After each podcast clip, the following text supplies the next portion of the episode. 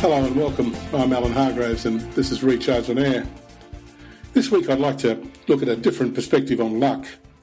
I often wonder are successful people right or lucky or are they both? I remember in the mid 1980s, the, Nobel Prize winning finance professor William Sharpe, he addressed the Hong Kong Society of Securities Analysts. I was a member. Sharpe was one of our heroes.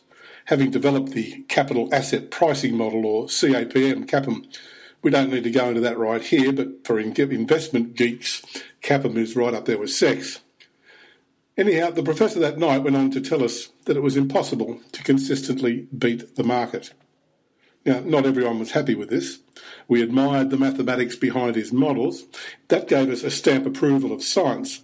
But the idea that we couldn't beat the market, well, that was less easy to digest. Our job was, after all, to come up with market beating ideas. And of course, we all thought we were pretty smart.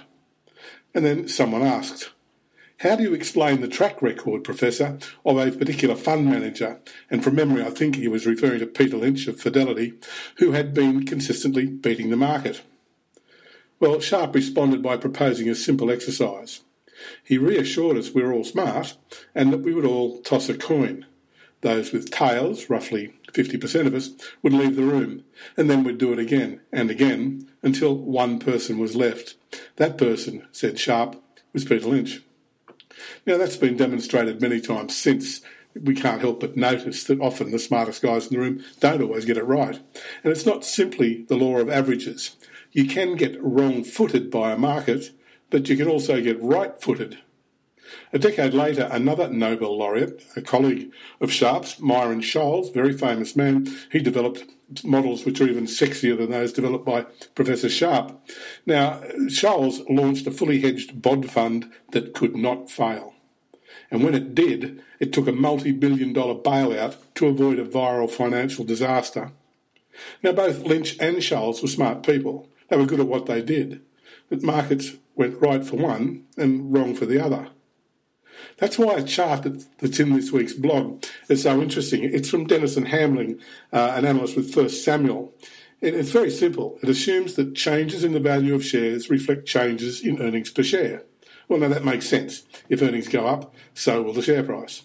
Add the dividend, and you get the total return. Now, this applies to all markets. But in that chart, uh, he uses Australia as an example, where EPS, earnings per share, has grown on average at 8% per annum over the long term. The dividend yield has been about 4%. Now, if that's right, then total return should rise around about 12% a year on average. Well, that's what the chart shows. That's what happens. There's a straight line that equals 12%, but the total return line goes up above that line, drops back sharply below it, but invariably it reverts to that mean. And that's what actually generates value over time.